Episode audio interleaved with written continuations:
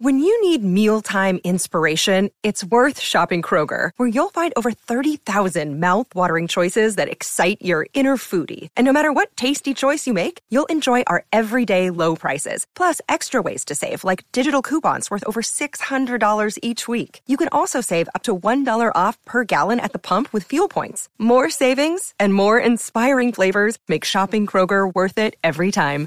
Kroger, fresh for everyone. Fuel restrictions apply. Well, howdy there, Internet people. It's Beau again.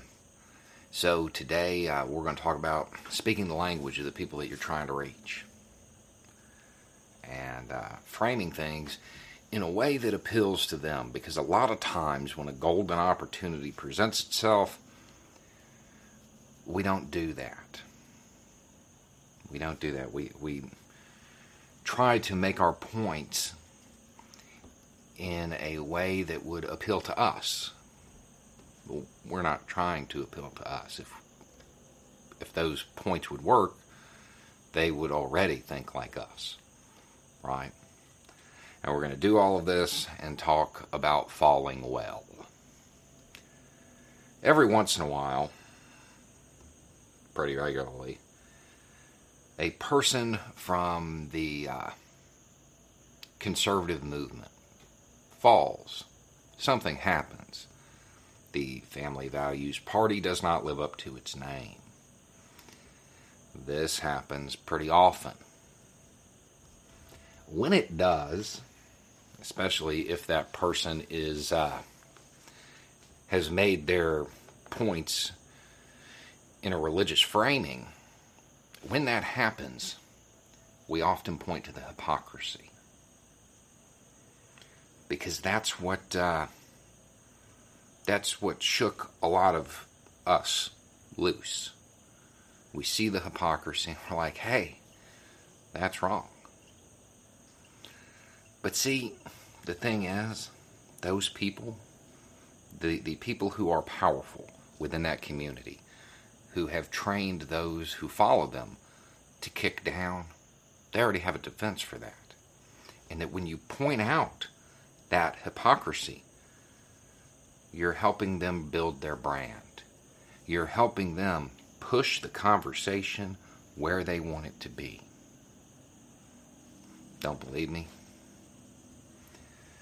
Let's say, hypothetically, there was a well known religious pundit who got caught up in a lifestyle that was just outside of the norm.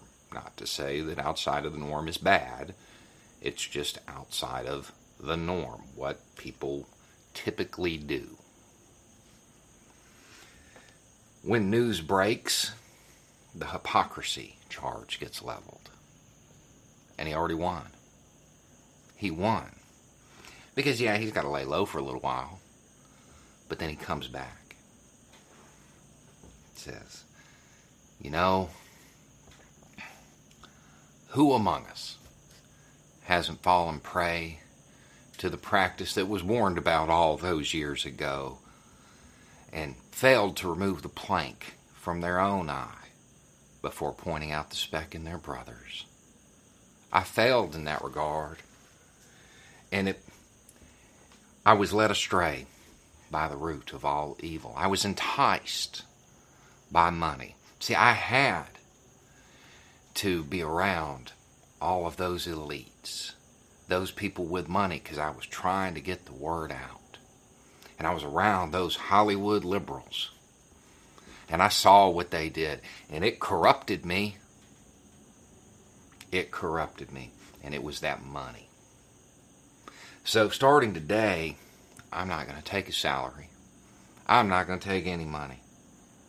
Instead, that money's going to go into a trust and it's going to be used to uh, do good works. And as somebody who can tell you firsthand the temptations that money brings, let me take that burden off of you. Send me your money. Put it into that trust. And they're right back to where they started. Because that trust is administered by their attorney